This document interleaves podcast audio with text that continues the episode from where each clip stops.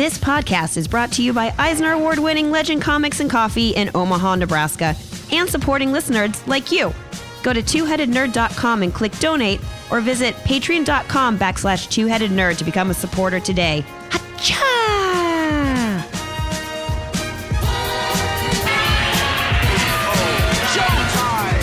Broadcasting from the Ziggurat at Omaha, deep below the metro area, it's our pleasure to welcome you to episode 561, the Valentine's Day episode of two of the Two Headed Nerd comic book podcast. Nerds, I love you, and my name is Matt Baum. Well, that tracks. I- Yeah, that sounds like I'm you. in love with. I get it. Yes, thank you. I'm the internet's Joe Patrick. This week, our review spotlight shines on the new Aftershock Western noir comic Undone by Blood and Johnny Christmas's new sci fi epic Tartarus. After that, it's time for comics and cocktails while we review eight more of this Wednesday, February 12th's new comics in the ludicrous speed round. Then it is up to the THN Sanctum Sanctorum, where we're making room in our sacred long boxes for our must read picks for next week. And finally, Mrs. Casey Baum joins us for a very special Nerd at the Movies Harley Quinn, colon, Birds of Prey edition. But before Casey finds out what we actually do on this show, we better talk about this week's Nerd News! Uh, you mean the future former Mrs. Baum? Or the current Mrs. Baum, as I The like to current. Mrs. Baum. yeah. From the Doesn't This Just Sound Like Astro City desk, Kurt Busiek, Alex Ross, and Yildiray Cinar's previously teased, quote, most ambitious series to ever hit the Marvel Universe, end quote, has been revealed as The Marvels, a team up story that includes characters from all across the Marvel Universe and even across the publisher's entire history. This series will More Conan, huh? uh, well, you know, the series will feature different characters in each issue with arcs that pick up on threads spanning the entirety of Marvel's publishing history. And it's in continuity history. I don't understand what that means. Does that mean that they can do a story about Top Dog if they want to one time? Yeah, like I don't get it. the Cowboys of Moo Mesa here? Yeah, I mean, like why are we di- making a distinction between publishing and continuity? Uh, we're talking characters from Aarkus, who was the original Vision, to Aero, one of Marvel's most recent uh, creations from the Agents of Atlas. Uh, they will appear and even team up like they do. They really want us to love Aero. Man, Marvel wants us to. She is on the They're cover of so the first hard. issue, yeah. So here's a big quote from uh, Kurt Busiek. So he's comparing it uh, to l- something like a Tom Clancy's thriller in the sense that there would be multiple threads of story going on, and those threads might come together and split apart again, or maybe they never even meet. That way we don't have to commit to tying them all together, right? so, uh, does this sound to you like Marvel trying to do a crisis, perhaps? No, I don't think it has anything to do with that. Um, You don't think so? no, my first thought was when I first read the like, it could be anybody. I was like, oh, you mean the Secret Defenders? Right. Uh, and then I read a little bit more, and he starts talking about like, we'll have stories set during World War II or in deep space or uh, the night before the Fantastic Four take off in their in their spaceship for the first time. And so then I'm I thought this sounds just like uh, Astro City, but with Marvel characters. Oh, okay. I see you working now. It says here the first issue starts in Southeast Asia in 1947, shortly after World War II. Uh, we also get to see Reed Richards before the FF flight, Flash Thompson in the army, classic 1970s Thor and Iron Man fighting monsters. I don't, I don't really know what to make of this comic. It just sounds more confusing than anything else. Thor and Iron Man in the 1970s are fighting monsters. Haven't we established that Iron Man like came out of Operation Desert Storm? Well, I don't know if he literally. or- I don't know if he means that they're going to be in the 70s or if they'll be in their like classic costumes. You know what I mean? or time traveling maybe mm, or something. Who knows? I don't know. I don't. I don't know. I'm saying best case scenario, time travel. Worst case scenario, what are you guys doing? Um, I, I think it's gonna be. It might be more like anthology style. yeah. In which case, like, aren't we already doing that with the entirety of the Marvel universe? Why do we need to cram it all into one book? I don't know. I, I don't know. I mean, I'm curious about it. I, I like this creative team is great. I like Kurt Busiek. I love Alex Ross. I love Yildiray Cinar. I'm having a hard time pegging it. Well, let's talk about the return of the least expected Peter David character ever. Speed Freak. Speed Freak fans can only hope. for, for those of you that don't know, Peter David created a character in the 90s called Speed Freak. He was a super speedster assassin uh, who wore like a shiny metal suit. He had a long purple ponytail and he had knives coming out of his arms and he'd cut people up at super speed. It was extreme. Scary stuff, man. yeah, it Come on. was scary. Uh, Speed Freak. It's not Speed Freak. Is there is there a reason why we throw that in there? Is there some Peter David character that I'm not thinking of here? I mean, like, I have to. this- I have to assume it's somebody he created during his run on the Hulk. I don't know, but like, what Smart Hulk? Is that who's coming back? I don't know. I don't know. Yeah, I I don't know. This whole thing sounds not ill-conceived, but weird. Like I think And- I believe that they know what the book is, but I Right. think that they're having a hard time selling it yes, to guys like us without job. seeing it first. they're doing a terrible job getting us excited. Because I don't a understand what it is beyond beyond the fact that it is a comic book by three creators I like. I don't know what it is. Right. May. This one is due out, so we shall see. From the Bad Idea Desk, a group of former Valiant Comics executives and creators have teamed up to form Bad Idea, a new publisher focused on high end comic books available through an extremely limited number of stores. Guess how many? Like Now, le- le- better yet, before you guess, let me ask you this. I got this idea yeah. for a high end publishing comic book publisher that will only be available through a few stores. And I want to get as many people excited about it as possible. Yeah. Would you go more than 100 stores or less than 100? Better yet, let me ask you more than 20 or less than 20? It's got to be like 200 stores, right? No, it's 20 goddamn stores. 20 they're going to start out with. I mean, I, I okay, when you read that it sounds ridiculous. I see what they're going for and these guys are trying to help the retailer and make it seem exclusive and stuff like that. You're playing on that exclusivity thing that Well, a lot of people hate, not- but a lot of people also freak out about. It's not just the limited number of retailers. It's Yeah, it goes on from there. So- Bad Ideas plans are to produce one to two single issue comics per month at a time at a company standard price, three ninety nine. They say, quote, these pristinely designed prestige format packages will have no variants, no collections. Further to that, Bad Idea does not plan to release any of their comics digitally. so they've made it about as hard to get as possible. Yes. And So they're at- playing on the exclusivity. at first at first glance, I thought, yes, aptly named company. Good job. You did it. You nailed it. Mm-hmm. Uh, and obviously, Truly a bad idea. obviously, it's a very tongue in cheek. They knew how people were going to respond. right. But I read a long interview with the execs involved, the editors and stuff, and part of it is, uh, yes, they wanted to, they wanted it to be retailer focused. They want to like every time we every time we put out an issue, we are going to promote our retail partners heavily. and that's cool. That's very cool. Uh, and as for like the no variants and the no no trades is baffling to me. right? Um, it, what they said was, we want to put 95% of our day to day focus on making the comics as good as we can.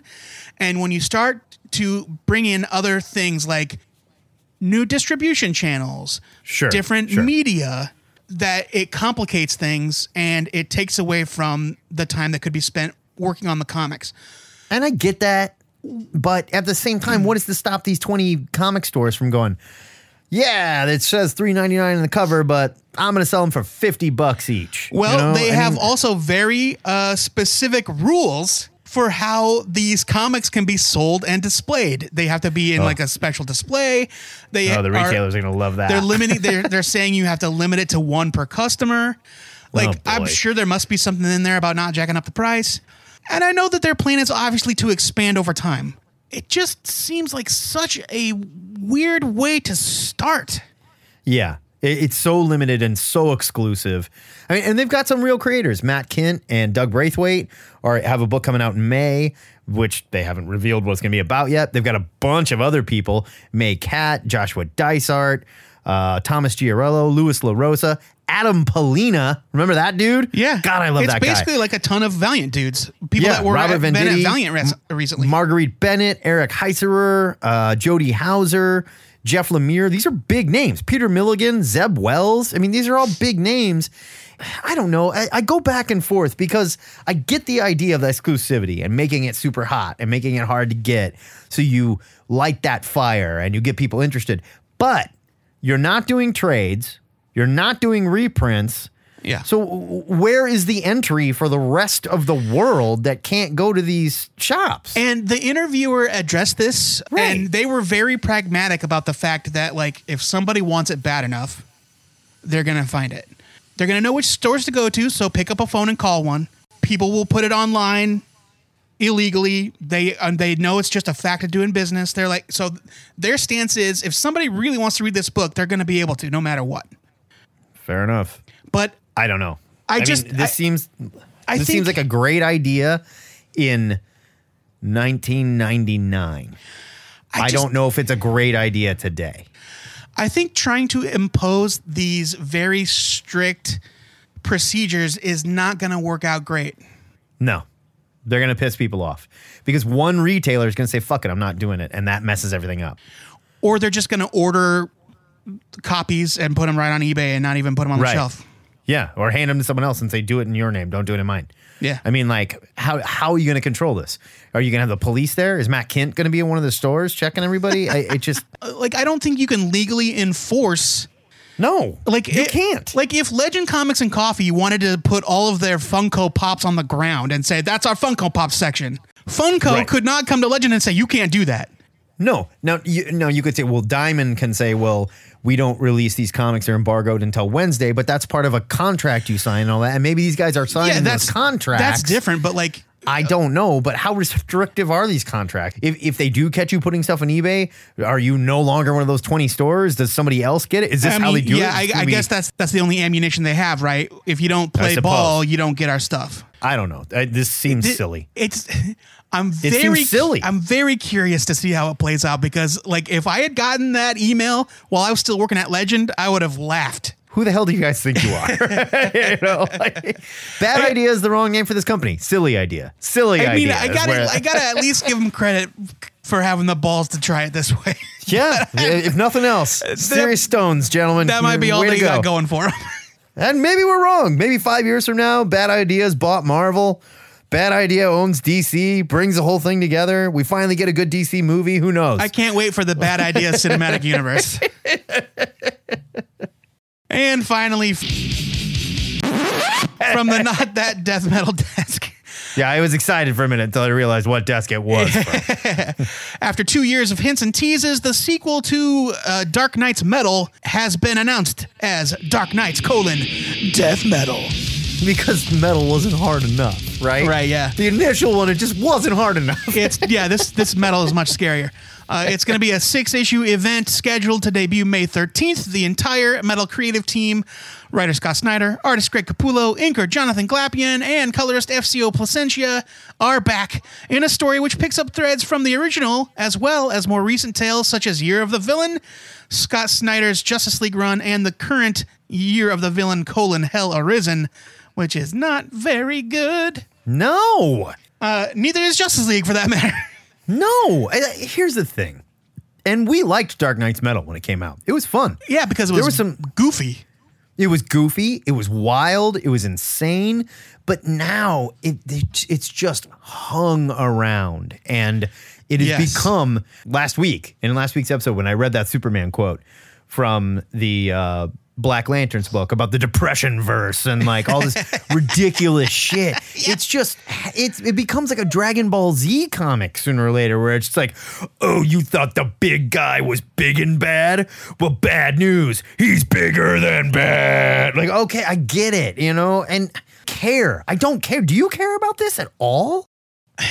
Let me read the description because this is what kind of interests me a little bit. The Earth has been consumed by dark multiverse energy, having been conquered by the Batman Who Laughs and his evil lieutenants. corrupted versions of Shazam, Donna Troy, yada yada yada. We know all that. I don't mean to cut you off, but corrupted versions of Shazam. Oh my God. Donna Troy, that's bad. Supergirl, she's super powerful. That's bad. Blue Beetle, well, you know, yeah, still bad. Hawkman, wouldn't want to mess with a bad Hawkman. And Commissioner Jim Gordon. yeah, yeah. Did he put the bunny rabbit ears back on? Is it that kind of bad? Or like, what are we talking no, here? Nope, he's just old man Jim Gordon in the trench coat, Yeah, like, but now he's got on. red eyes. Oh boy. Uh, yeah, all right. So other characters like Batman are part of an underground resistance looking to take control of their world back. Superman is imprisoned, cursed to literally power Earth's sun for eternity. So the promo art they released is like this Mad Max Beyond Thunderdome looking like Batman on a terrifying motorcycle with a huge scythe and Wonder Woman in this she's got like a chainsaw sword or what like it See, now looks we're- bonkers. We're doing that in a Wonder Woman comic right now, and it's very good. Dead Earth. Yeah, yeah. That's a perfect place to tell this story. I don't need it in the regular DCU. Yeah, I don't. just, and it's more like Batman Who Laughs shit and fucking Yeah. Perpetua. uh, Like I, the Dark Multiverse is a stupid idea.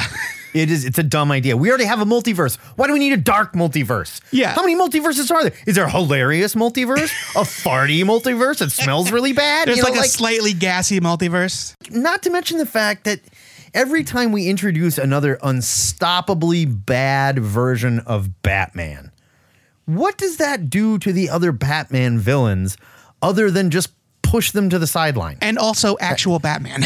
what does it Yeah, do and- to actual Batman? You know, like it just like literally, it just you're taking away from wonderful characters that are never going to be that scary because we don't need them to be that scary. We just need them to be good and well done. And you're putting a Joker Batman mix with spikes for eyes that crawled out of a dark hellverse, you know, and, Uh, there was a line. There was a line in I think uh, it was Pennyworth R.I.P. this week, where somebody is confronting Bruce Wayne, and they're like, "Look, man." There have been two dudes running around Gotham City dressed like Batman, terrorizing the citizens, the citizens of the city for a year, and you fucked off to some island with Catwoman while It's true. Bane took over your town. Yeah, I mean, like, that's just it. Like, if you want to tell this story, fine, we can do that. But I don't think that it works with the continuity of the regular DCU. It just doesn't. Well, you know that there's It's a reset big. button. I, I just, I don't. Of course there is. I, I, of course. I'm just, I'm tired. Yes. So we're to turn the whole world into a Mad Max esque, you know, dystopian nightmare, and then Batman's going to stop it, and then we're just going to go back to regular life? Yeah, really? I mean, we'll just rebuild the Hoover Dam. It'll be fine. I don't know. I don't know. I, I'm just. I, I find it exhausting. Like uh, like you said, I liked metal. We liked metal when it was out. yes. Because it was wacky, it was crazy. Uh, Yeah, it, it over the top, in and out of reality, and we fixed it and we shut those holes and went, get that out of here. And then they're like, nah, the Batman Who Laughs got through. Like, oh, okay, great. So now, Right. And now What's he's he been around do? for almost three years, and it's- Right, I it's mean- just it's a drag. I'm ready for it to be over. It's goddamn exhausting, is what it is.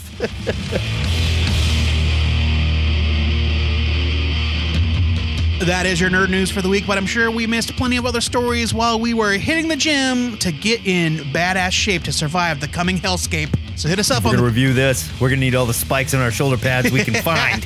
So hit us up on the THN Forums Big News section, or better yet, tune in to Cover to Cover every Saturday where we broadcast on our Facebook page from 11 Yeah. to noon Central Standard Time. It is And you know what? I want to know this week. I want to talk about it. Do you care about this Dark Nights metal shit? I want to hear a defense of it. That somebody out there loves this, otherwise they wouldn't be doing it.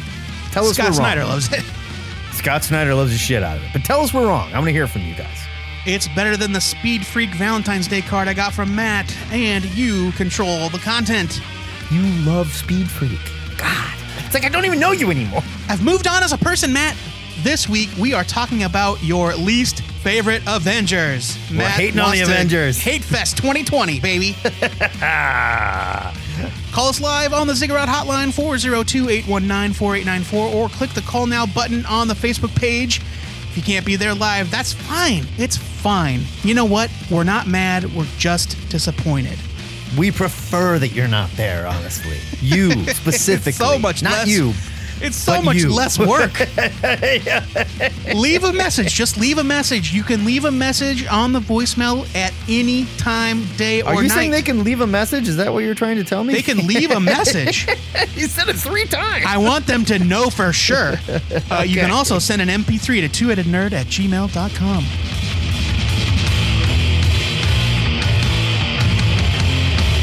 Spotlight Review time in the Ziggurat, and this week we counted who got the most Valentines from the Moloids to see who goes first. Joey, you seem to be a little more popular with those pale, squinty eyed freaks than I am, so uh, you get to go first.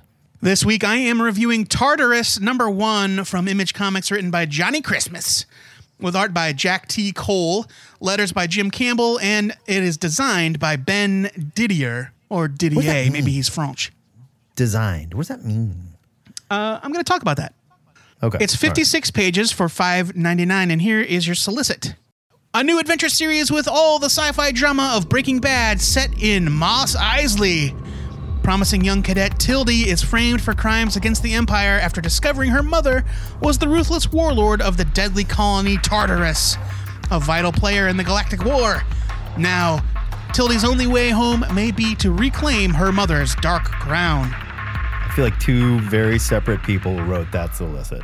Somebody thought they came up with something really clever with the Mos Eisley Breaking the break- Bad thing. yeah, right. The first half of Tartarus number one is a brutal prison break featuring the galactic warlord Circa, stopping at nothing to reach the surface and her newborn daughter, the aforementioned Tildy. Most of the characters in this first half are painted with a pretty broad brush.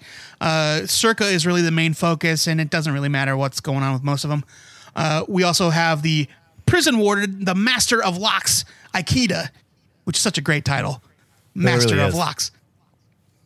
After their deadly confrontation, the scene transitions to a space station 17 years later. I got a real strong expanse vibe from these scenes Yeah, that I really definitely. liked. Uh, Christmas spends a lot more time letting us get to know Tildy and her companions. Uh, she's the focus of the story ultimately, and we learn a lot more about this world that she's living in. This is also where we learn more about the past history of this universe and how the events of the past pages connect to Tildy's present. There's a like some sort of devilish figure moving through the background, tempting people and manipulating events to serve his own ends. Uh, the story moves at a breakneck pace and it doesn't waste any time. It's a lot to take in, I, I admit, and I actually learned more with a second read through. The first time I read it, um, I did not catch that the sergeant from the first half of the book was the same character as the general from the second half. You didn't have any time to catch that. Well, I mean, like it was he he's I just didn't remember his name. Like they no, I'm name the, him. the same way. Like I read it as well, and I texted you while I was reading it. I was like, "This is fucking nuts." it was just like the first half of the book is completely insane. Seas of people breaking out of this place, Yeah. climbing over each other. You have no idea what's going It's on. It's frantic, yeah. The- it's insanity. the first thing you see inside the cover are the impressively Hickmanian charts and maps. Uh, I assume courtesy of designer Ben Didier. Uh, Right. Jack T. Cole's art. Got to get the T in there because Jack No T. Cole is the creator of Plastic Man. oh, okay. Uh, Jack T. Cole's art in this issue, I thought it was breathtaking. Uh, his his backgrounds are intricately detailed, uh, but his characters are more soft, uh, and I thought it was a cool contrast. The lower levels of Tartarus are like a steampunk nightmare, full of Yeah. gears and ornate fixtures. Like, why is the elevator like that? Why is that? Why is the elevator shaped like that? in their underground prison. Then you turn the page, they've escaped, and instead of seeing like some kind of riot squad tank with guns mounted on it, you see a giant robot eyeball spider with huge arms literally holding a gun. Why? uh, the space station has a strong Asian influenced look. I thought that was kind of cool. Uh, it reminded like uh, you remember Firefly, where part of the mythology of the universe was that like Japan had become like a huge global China, influence, or maybe it was China. Yeah. Yeah, It was um, and so like yeah. there was like signs in Chinese everywhere, and Yeah, people spoke. Chinese casually. Everybody like dropped Mandarin into their Yeah, that's kind of what it reminded me of, uh, seeing that kind of stuff in the background here. totally. Uh, this book, it's it's a visual feast, and the designs are wonderfully impractical. Yeah.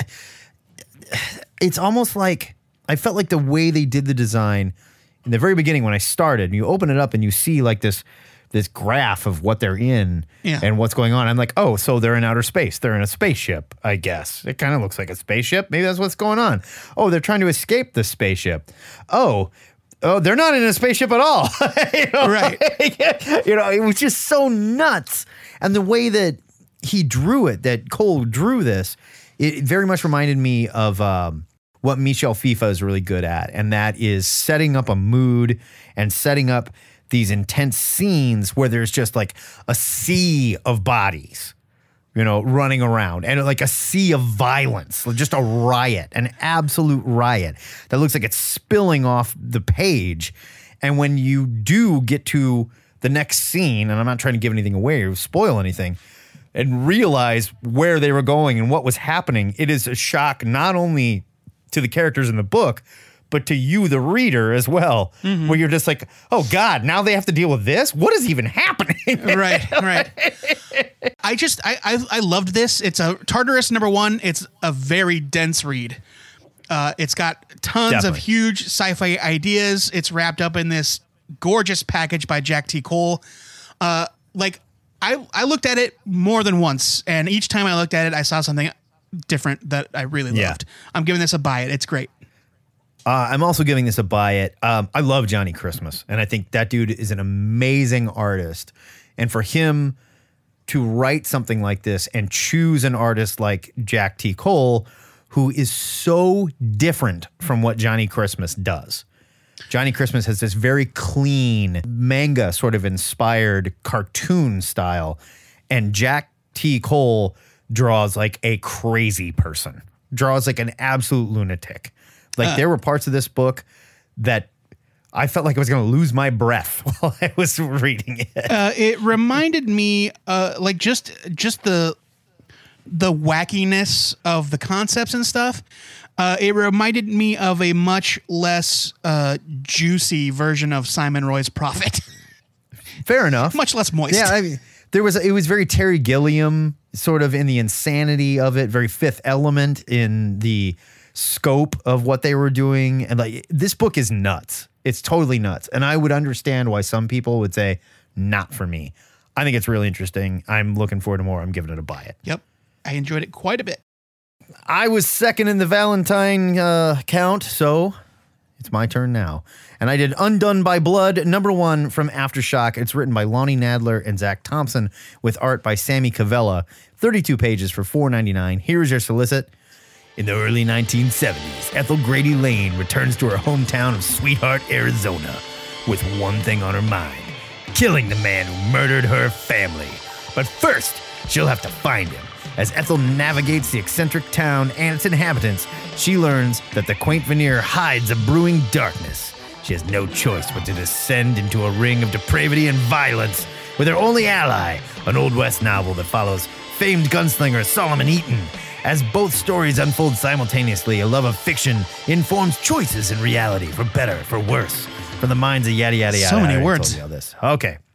Last weekend, my wife and I stopped by a local bar named Night Owl here in Omaha, where they're known to play grindhouse style movies on the big screen and serve very strong cocktails. Casey loves their boozy slush. shut out shout out to the night owl it's great This time, Sergio Leone's spaghetti western masterpiece Once Upon a Time in the West was playing.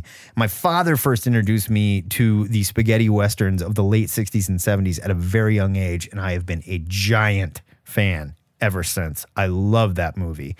And it seems the creative team of this book does too.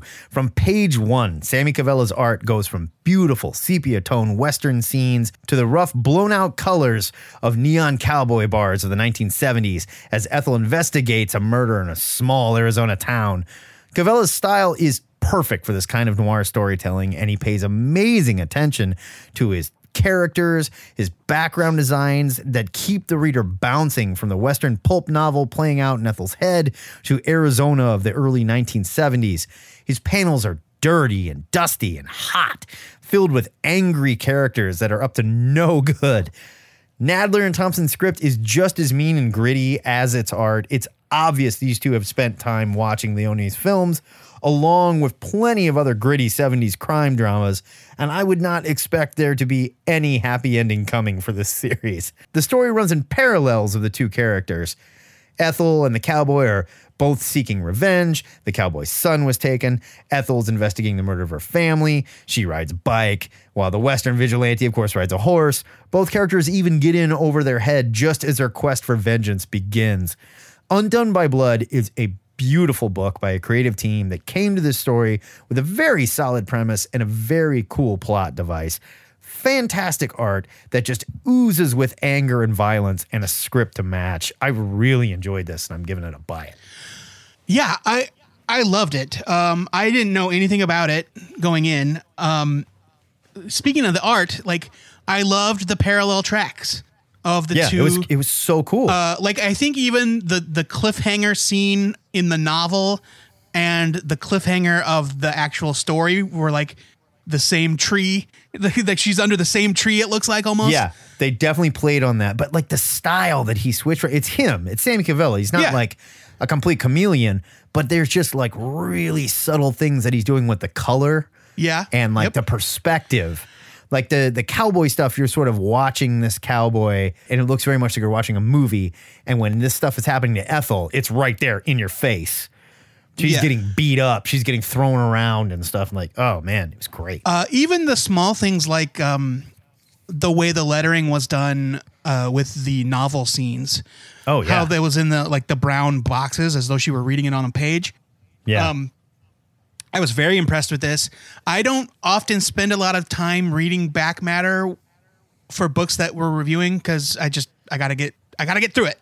Uh, but like I actually stopped and I read that whole chapter of the novel that's in the back, uh, which actually picks up immediately after the cliffhanger in the comic, where Yeah. he wakes up with the rifle in his face. It's great, and it's got like this appropriately cheesy like Western author fake name. Uh, oh yeah. Yeah, I thought this was super impressive. I'm giving it a buy it as well. And I have never heard of Sami Kivelä. That dude's a monster. He's awesome. super talented. Yeah, super talented. So that is a double buy it for Tartarus number one and a double buy it for Undone by Blood number one. We will post our written reviews over two-headednerd.com. So women with shaved heads can come looking for the revenge on us. But we need to know what you nerds thought of these comics too. So call us this weekend. THN, cover to cover, 11 a.m. to noon. You know how this works, and I'm not friggin' telling you again.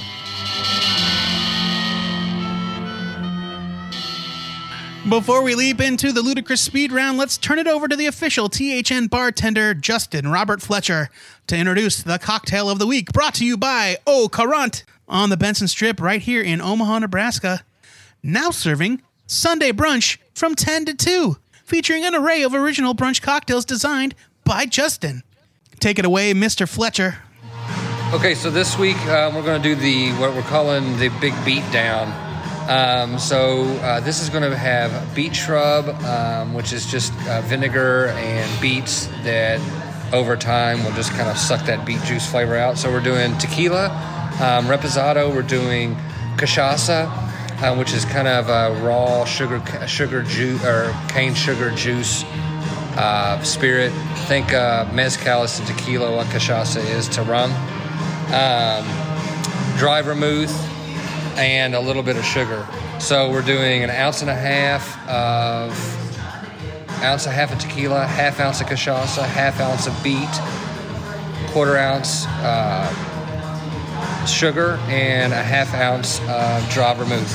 Bright red. It's super bright red. Yeah, I use Chioggia red beets uh, from here to make this. So you're just going to put that into a shaker, uh, throw some ice on it, shake it up for about 30, 45 seconds until your shaker's nice and cold.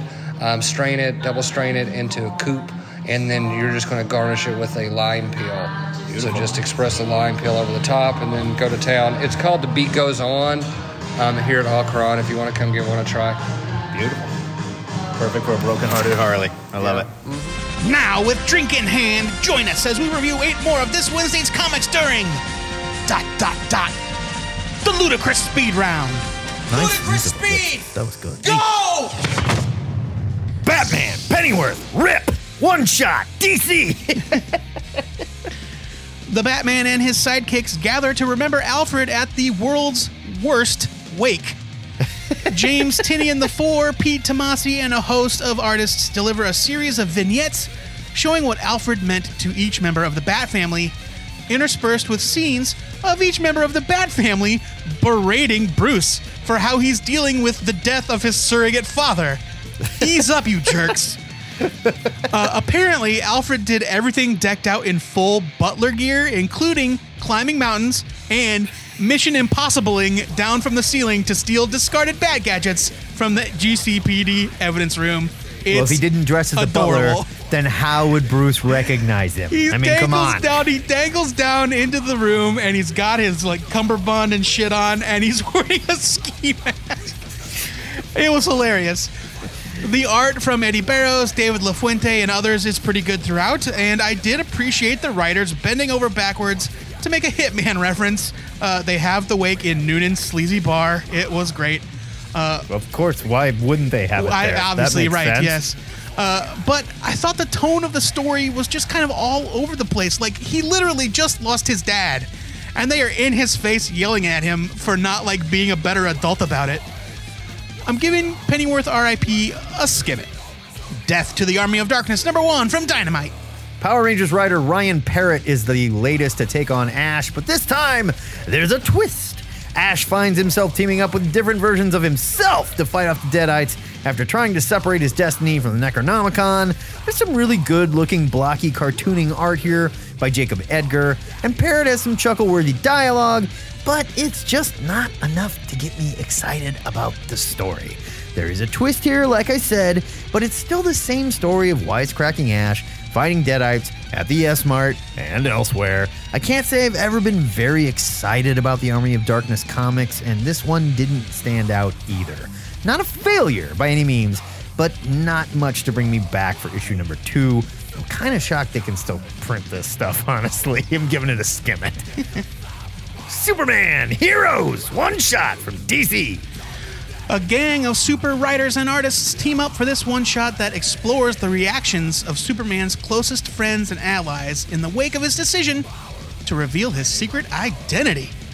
This issue packs in a ton of emotional moments. Oh man, that that scene with Jimmy, it really got me. It it's so good. Uh, the art by the likes of Mike's, Norton, and Perkins, Steve Lieber, and others is excellent, despite a few instances of some truly terrible over rendered coloring. Overall, Superman Heroes gets a buy it. Nebula, number one of five from Marvel. Nebula gets her own mini that sees Thanos' daughter upgrading her systems with experimental tech and unforeseen consequences. Great art by Claire Roe and a nice job in the lettering and effects that shows the reader what Nebula is seeing with the new tech in her head. The story's interesting, I suppose, and maybe I fell behind, but didn't Nebula become a hero recently? Not that I have a problem reading a villain, and writer Vita Ayala does a nice job on the script and some particularly nasty fight scenes. I like Nebula as a character, and the twist in the end is interesting, especially if it sets up a new direction for Nebula. Well, she's really just been Thanos' daughter and an evil meanie for quite some time now. I'd like to see them do a little something different here, and it seems like that's what they're building towards, giving it a bite. I actually don't remember the last time I read a story with Nebula in it. Yeah, Eh, I'll have to look it up. Alienated, number one from Boom! Simon Spurrier and Chris Wildgoose, yeah, that's right, bring Heck this of a name, Chris. I know. They bring this tale of, quote, three kids called Sam, each isolated from their peers in different ways, that are bonded together after discovering an alien creature in the woods. Spurrier's script is compelling. He does a great job establishing each character, like he literally gets us in their heads. Very impressive art by Chris Wildgoose, who is another person I have never heard of before today. No. Tru- and he delivers a truly distressing moment of horror as the kids discover that what they found is a lot scarier than they thought. I really enjoyed Alienated number one. I'm giving it a buy it. What if ET's butt was full of teeth? Like type. It's more like, um, what if ET had the powers of a cosmic god and none of the uh, experience or morality to use them properly? Huh, all right, sort of like Donald Trump. Uh, yeah. Transformers Valentine's Day special from IDW. Let me tell you, it's just not Valentine's Day unless we get a Transformers Valentine's Day special. Now, you might not think of giant transforming robots when it comes to love stories, They don't even have genitals. but this creative team did a really nice job writing an intelligent and sweet couple of stories that see some lesser known Autobots learning to compromise for their relationship, and one very lonely bot finding a new relationship in deep space. I enjoyed this way more than I thought I would. And yes, I'm getting tired of the broken record that is me saying, I can't believe how good these IDW Transformers comics are every time I read one. But yeah, I can't believe how good this was. That said, this is a Transformers Valentine's Day special, so your mileage may vary. But I had a lot of fun with this, and I'm giving it a buy it. It just- it was really good. Just you wait until the Transformers My Little Pony crossover comes out. Gwen Stacy, number one from Marvel. Writer Christos Gage and artist Todd Nauck jump in the Wayback Machine for a glimpse at the life of Gwen Stacy. She's been sort of recast as a Nancy Drew esque character. She helps her dad solve cases, uh, she gets in wacky adventures. The creators take a page from the excellent Untold Tales of Spider Man series from the 90s, dancing in the gaps of classic continuity that you didn't even really know were there. Nauck's art has kind of a timeless quality that suits the story well. Look, I honestly can't understand the decision to publish a throwback series about a character that's better off as like this mythic inspiration. Yeah, I don't get it at all. I really don't get it. Especially when they already have Spider Gwen running around. But that Spider Gwen's not the same Gwen, right? No, she's Gwen from an alternate universe, yeah. Oh yeah, yeah, alternate reality. That's right. Okay. That said, I kind of liked Gwen Stacy number one. I'm giving it a buy it. I just can't wait to see her, you know, start that relationship with the Green Goblin and get pregnant and give. birth I to hope the we get. I hope we get to see that scene. Yeah. twins. you gotta do it, boys. You open this can of worms. Here we go. Star Trek Year 5 Valentine's Day special from, you guessed it, IDW. Wait, it's specifically a Star Trek Year 5 Valentine's Day special? Yep, it is specifically Star Trek Year 5. And every year, I like to say it's just not Valentine's Day unless we get a Star Trek Year 5 Valentine's Day special. Now, you might not think of the crew of the original Enterprise when it comes to love stories, and for that, you would be plain old wrong. Paul Cornell writes an excellent Trek story following The One That Got Away from Captain Kirk.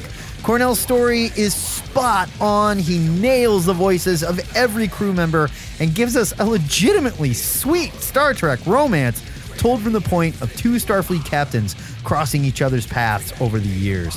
Christopher Jones is wonderful on art, capturing the likeness of the TV actors with just enough cartoon style to not look like he's photo referencing. Charlie Kirchoff's colors just pop with late 60s future style and make this story look kitschy and fun. I loved this, and I'm giving it a buy it. I'm gonna, Both Valentine's Day specials were so good. I'm gonna choose to believe that the first half of this review is identical to the other one on purpose. Yes, that's the joke. Okay, great, thank you. Yeah, uh, I it's not Valentine's Day until we get a Transformers special. It's not Valentine's Day until we get a You Star might not Trek think of dot dot special. dot as dot dot dot when it comes to love stories. Shaka Zazat! That is your ludicrous speed round. And Shaka Zazat is the sound of Miles Morales hitting some ratsies with his Venom Blast, as seen in the pages of Spider Verse number five. And this onomatopoeia of the Week comes courtesy of at Comic Book Effects on Twitter, which sounds like it could be a group of people. Comic book FX, oh. not E F F E C T oh, Gotcha. If you want to submit an onomatopoeia of the week, you can shakazazat it all over us or just post it on our social media accounts or send an email to twoheadednerd at gmail.com.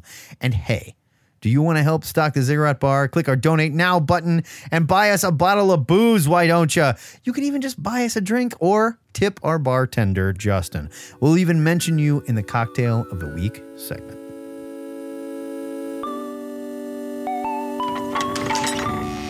It's time to head up to the THN Sanctum Sanctorum where Matt and I are celebrating Valentine's Day with some CBD chocolates, CBD body massage oil, and CBD infused cocktails, courtesy of Matt's other podcast.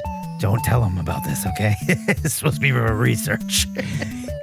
Matt, while these moloids rub us down, why don't we share our must read comics for next Wednesday?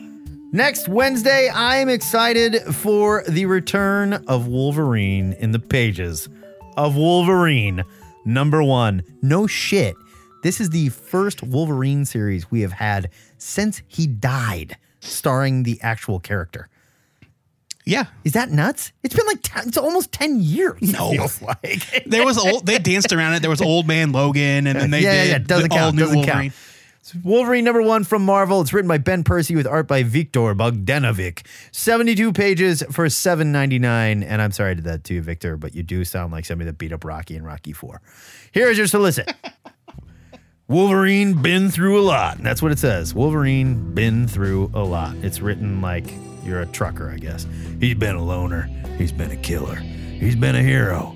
He's been an Avenger. He's been to hell and back. Now, as the nation Krakoa brings together all mutant kind, he can finally be dot dot dot happy? Question mark. With his family all together and safe, Wolverine is everything he ever wanted and everything to lose.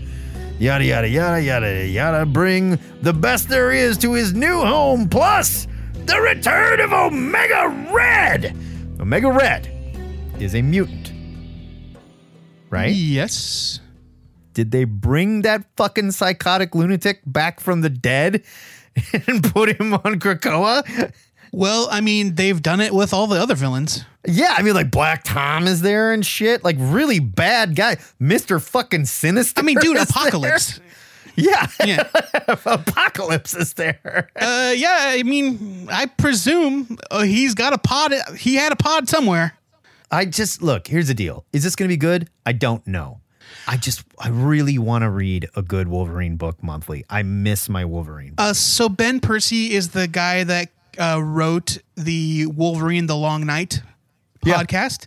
Uh, he also great. did the comic adaptation of the first season, and yeah, Also great. it's good. It's good. So I think he's a good writer. Uh, he also Second writes, season podcast was really good too. He also writes. I think he writes X Force, right? He writes X Force. Yes, he's. Isn't there a couple people writing it? Is it just him or is there two of them? No, I think it's just him. But yeah, I like. I've I've come to appreciate Ben Percy. I think he's got the chops. He's good. And I look forward to seeing him focus and just give us a one character story. We really don't have that going on anywhere in any of the X books right now. So this will be a nice place Yeah, not really. to get that single character story from their point of view. Here's what's going on. And why shouldn't it be Wolverine? I mean, come on. It usually is. Yeah. We're not certainly not getting a Cyclops book anytime soon. Joe Patrick, what's your pick for next week? My pick for next week is Bang! Number one from Dark Horse. It's written by Matt Kindt with art by Wilfredo Torres. It's 32 pages for $3.99, and here is your solicit. A best of the best secret agent with memories he couldn't possibly possess. A mystery writer in her 60s who spends her retirement solving crimes. A man of action with mysterious drugs that keep him ahead of a constant string of targeted disasters. A seemingly omnipotent terrorist organization that might be behind it all. And they're all connected to one man, a science fiction author with more information than seems possible, whose books may hold the key to either saving reality or destroying it. This sounds weird. Sounds nuts. I know. I'm excited. I've seen the preview, uh, some previews for it. It looks The art amazing. looks really good. Yeah, the art Uh, looks really good. They're calling it a mind bending story that ties in with past Matt Kindt works like Revolver. That's cool. Okay. Revolver was good. Um, yeah, I don't know. I thought at first that it was just like a spy book, but it seems like way more than that. The THN trade of the week goes to Wes Anderson's Isle of Dogs, a hardcover from Dark Horse. It is written and drawn by Minetaro Mochizuki. 80 pages for 19.99. Here's your solicit. This manga, adapted by the film by legendary director Wes Anderson, features a new take on the story about the banished Bowsers of Trash Island. Here we follow a young orphan boy and his dog Spots on an adventure that all fans of the film will want to follow. Written and drawn by cult manga icon Minetaro Mochizuki of Dragonhead fame and now available in English for the very first time and presented in a deluxe hardcover format. This is the perfect gift for all fans of Wes Anderson, dogs, and manga alike. I like Wes Anderson. I like dogs. I don't have a lot of experience with manga, but two out of three ain't bad. Did you see Isle of Dogs? You know what? I missed it. It was wonderful. I'm sure it was. absolutely wonderful. Like, it was I- so good. I'm a huge Wes Anderson fan, and I, I Oh my just God. I never I never so huge that you d- haven't seen all his movies. Look, That's man, amazing. You must be. I- wow. I, I just didn't get around to seeing it in the theater, and I think because it was animated, my mind like put less of a priority on it. I was just like, oh, Did you see the Fantastic Mr. Fox? Yes, I saw the Fantastic Mr. Fox. That was wonderful. I know, Matt. I'm so saying, why wouldn't you want more of that? Look, I am admitting that it is a failing on my part. Okay, Yes, it I don't is. need you It to pile is. on. This looks excellent. Minetaro Mochizuki is a master. And it looks like he's going to just, he's borrowed that same quirky animation look and just thrown it right on the page. This is going to be beautiful. I think it looks awesome. These are just a few of the comics hitting the new shelves at your local comic shop next week, but we want to hear about your must read picks and all the films from your favorite director that you skipped. Because you're also not a real fan. Shut up. Just like Joe Shut Patrick. up. Head to the THN forums and let us know what you're reading, but also tell us what you'd like to hear us review on the show. And don't forget to pre order your comics every week.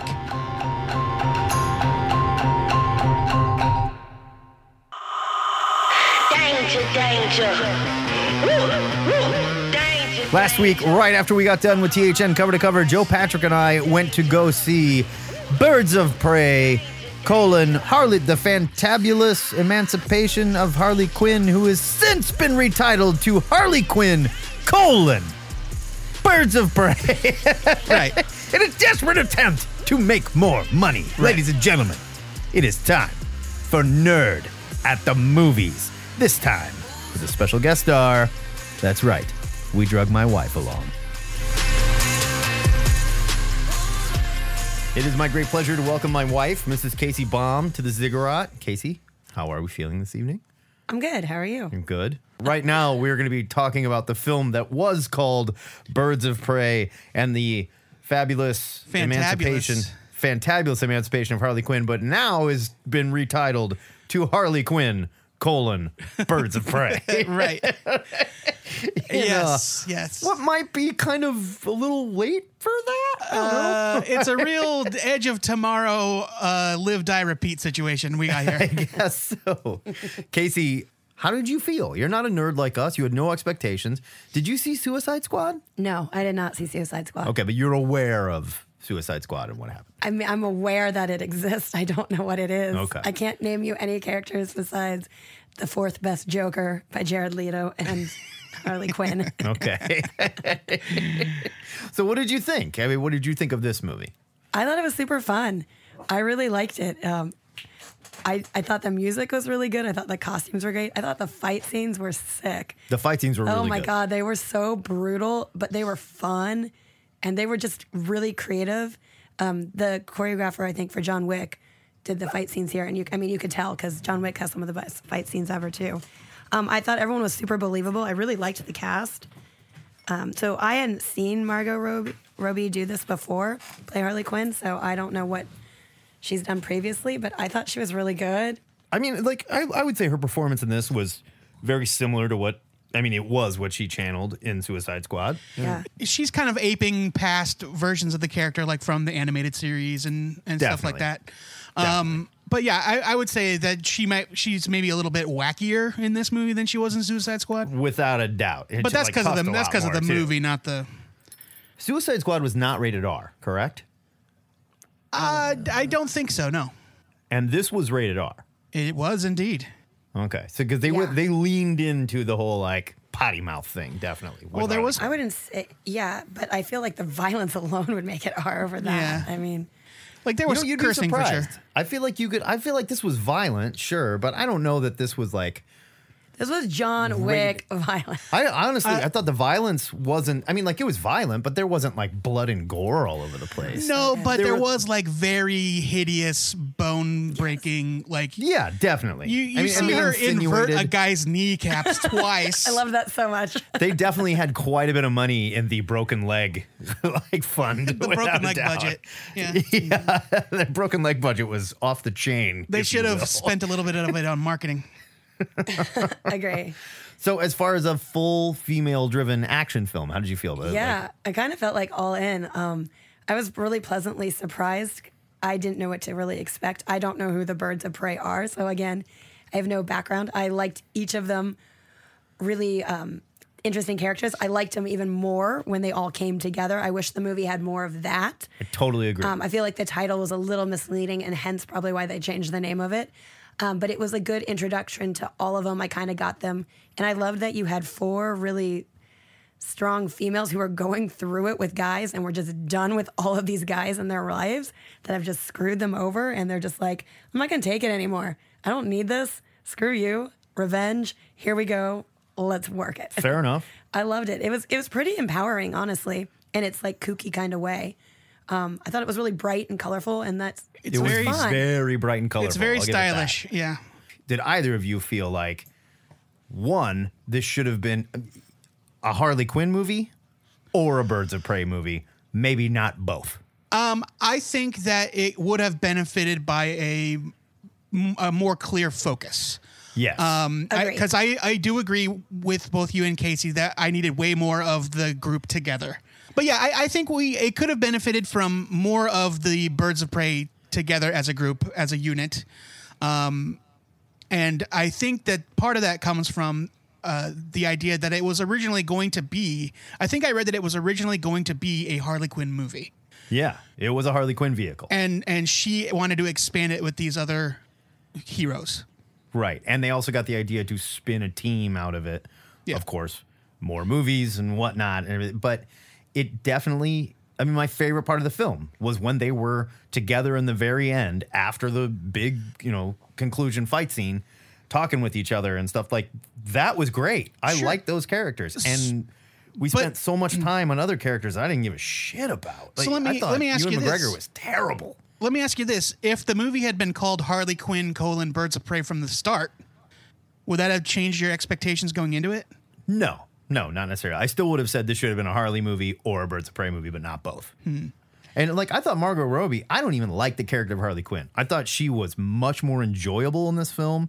They let her cut loose a little bit and have fun with the role, whereas last time she was like, I'm a wisecracking idiot making fun of something that could be the end of the world. you know, like the stakes were a little lower in this one. They were still high, but there wasn't like an Aztec demon that was going Yeah, to it was, you know, destroy reality. Street level. Um, I, l- let's talk about the performances then, because you mentioned Ewan McGregor. I thought I he hate- did great.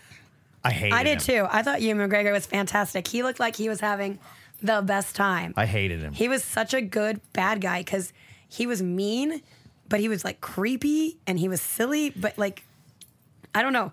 Every time he was on, I kind of wanted more of him. So, like, this is what I picked up in the movie uh, from uh, Margot Robbie and Ewan McGregor, especially, is that they were playing these over the top kind of, uh, um, you know, turn to 11 versions of these crazy right. crazy characters, but there were these moments where that would break, uh, and that's that's when I when it clicked for me. I was like, oh, I get it. He's like legit off his rocker, and he's not just like prancing around, flailing his arms like a like a loon for no reason. He's just Yeah. he's a legitimately terrifying, scary person. Like uh, in the the scene where uh, they're in the club, and uh, he makes the woman get up on the desk Yeah, the one that's on the laughing on the at her chair. friends. Yeah, Right. right. Yeah, because he's so paranoid that they're making fun of him, and he does this disgusting, distressing thing. Like that that veneer of him being wacky falls away, and he becomes like a nightmare. And like you don't really like they very wisely don't. The director doesn't like focus on the woman as as it's actually happening. You just see the people's reactions, and you see like um you see Black Canary in the corner, like just like silently sobbing. Like it, was that was a really legit scary moment. But it also takes away from Black Canary's character from me if she knows her boss is a terrible guy. She's known this, and there's no way this is the first time we learn that he's crazy. There's no way from what this guy gets away with. So it's hard for me to believe that she's like, "Hey, he got me off the street and I'm and he gave me a job, so he must be pretty good." You've got to know this dude is a fucking full-on psychopath. You've had to have seen it sure, before. but this is also not the Black Canary that we are familiar with. Of course, This isn't the course. well-established, like long-time experienced crime fighter. I this is I just like some woman who she had a rough life. She was uh, raised on the streets, and yeah, so yeah, she took a job because she was desperate. And until earlier in the story, she was just like singing. And I just felt like Ewan McGregor was trying, like Margot Robbie was obviously uh, turned up to a million, and I felt like Ewan McGregor was trying to do the same thing, and it just didn't work for me. The whole movie was turned up to a million. Every time they spotted someone, they'd pause and be like, grievance, why they hate me. And it was Right. all super Yeah. fun and like cross out eyes, skull face, Yeah, and emoji. That's, and that's coming from Harley's, and that makes Right. sense when Harley's doing it. I just didn't think Ewan McGregor pulled it off was as well. like that. Oh, I disagree. His costumes was fantastic. Like he just, I don't know. He was a good, scary villain. Like Joe said, he can just like turn it off instantly. And maybe I'm bringing like my what I picture Black Mask You i- are into the You're- theater. you're maybe that's black- what I was You doing. already just said not But- my the Black Canary I know or want, but someone like me, I don't know those people. Right. So you can't make a movie that caters to Matt Baum Uh, no, I agree. and like a certain totally like agree. twenty people that have read the. I comic also or just don't something. think Ewan McGregor plays a good villain. All right, let's sum it up. So, I really had a good time watching this movie. I thought that, like, tonally, it was a ton of fun. Uh, it was bright and it didn't take itself too seriously. And that's exactly what I would have expected from a movie centered on Harley Quinn. Um, yeah, I, I have a hard time finding anything that I really found egregious. Yeah, my I've, my review, I would say word for word what Joe just said. I had a great time. It was fun. I liked the music. I mean, there were points where I laughed out loud, and there was other points when they were fighting, and I was like, "Oh!" I was like, "That was so good!" Like, I spoke in it. Like, I don't know. It was great. I had a good time with it. I mean, it's not like my favorite movie in the world. I don't need to rush and like see it 400 times, but I liked it for what it was. It was a good time, and not knowing any background um, on those characters except for like maybe Harley's name and kind of what she was Sure. yeah, I thought it was fun. And if they made a Birds of Prey sequel, I'd go see it. I really liked Harley, and I that's coming from someone who doesn't even like that character. And I wish they would have just focused. I wish they would have focused this more and either stayed on that or got that group together right away. In watching like the end and everything, it was just it was so predictable, and I'm like, God, you could have done better than this. You could have done better. And there were moments I legit liked. I just I think it lacked focus, and it, they should have just picked one or the other. Don't do both. No reason to. Casey, thank you for joining us and discussing Thanks for coming. Harley coming. Quinn uh, colon black and black. Uh, pardon me. Just call it the Birds Harley of Prey. Quinn movie. colon Birds of Prey. That was just a taste of our Birds of Prey review.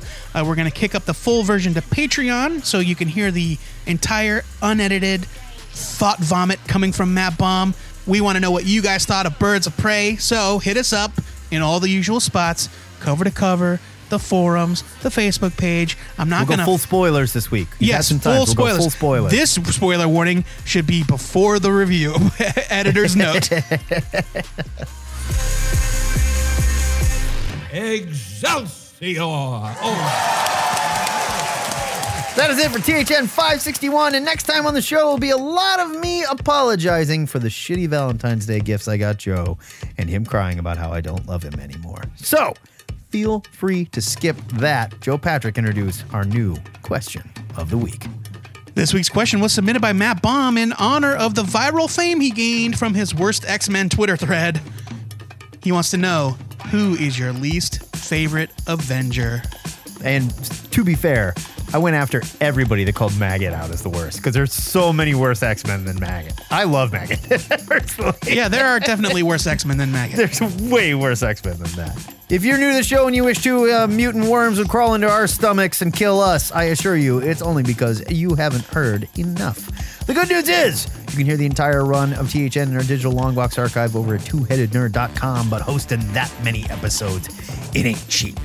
So we want to thank donors like our Scott Clark. Sorry. We own him. Editing mistake. He's mine. He's ours. You're ours now, Scott. Before we go, our weekly shout out goes to friend of the show, Phil Hester, who educated me on the subject of small town high schools this morning after I teased Superman Heroes for depicting Smallville High as being three stories tall. Why would it need to be three stories tall? It's Smallville. I don't know. I mean, you know, my high school was three stories tall. My high school was one story. What did Phil tell? What did Phil tell you about it? Where where he come Uh, down? he on it? said old timey school buildings were often multiple stories. so. Smoke it. You're wrong. There you That's go. I, I said thank you. Word to Okay. you, Phil. You're never too old to learn something. There you go. Until next time, true believers, remember to pre-order your comics, or Phil Hester and your retailer might just show up to beat the shit out of you. This is the Two-Headed Nerd Signing off. He did immediately show up at my at my door and threaten me with violence. That part that is true. about right. That's Phil. Ever since he lost all that weight, he got so mean. Jeez. I'm happy he's healthy. Don't get me wrong.